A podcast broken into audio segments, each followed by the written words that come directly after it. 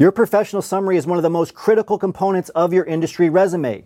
It's what hiring managers read first, and it's what helps them decide whether your resume is worth a further read. Think of yourself as a product you have to sell.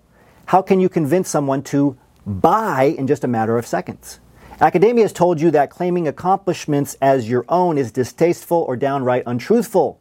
But to catch the eye of an industry employer, your summary has to sell you, not your academic credentials.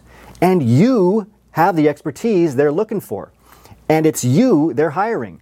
So, yeah, talk about yourself a lot, even brag a little.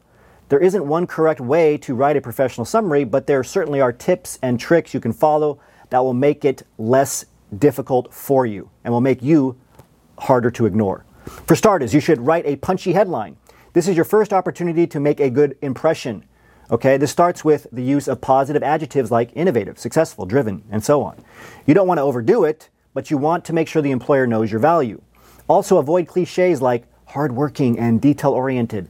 Then, after these adjectives and a strong start to each bullet point in your summary, include the role or title you're going after, right? Driven research scientist or innovative qualitative researcher. Make sure to include, to include terms that indicate your level of seniority, like senior, assistant, or executive, and do your best to include keywords that are used in the job description.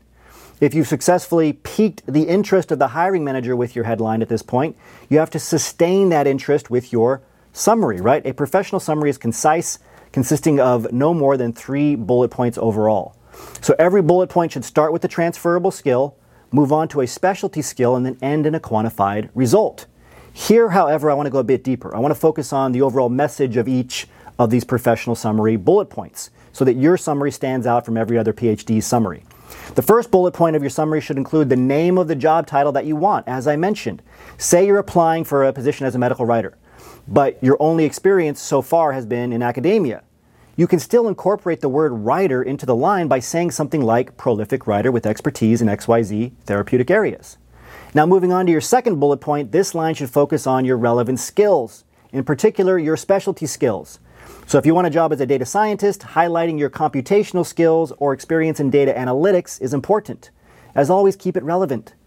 Then in the third bullet point, demonstrate how you're the ideal fit for the company's culture and team.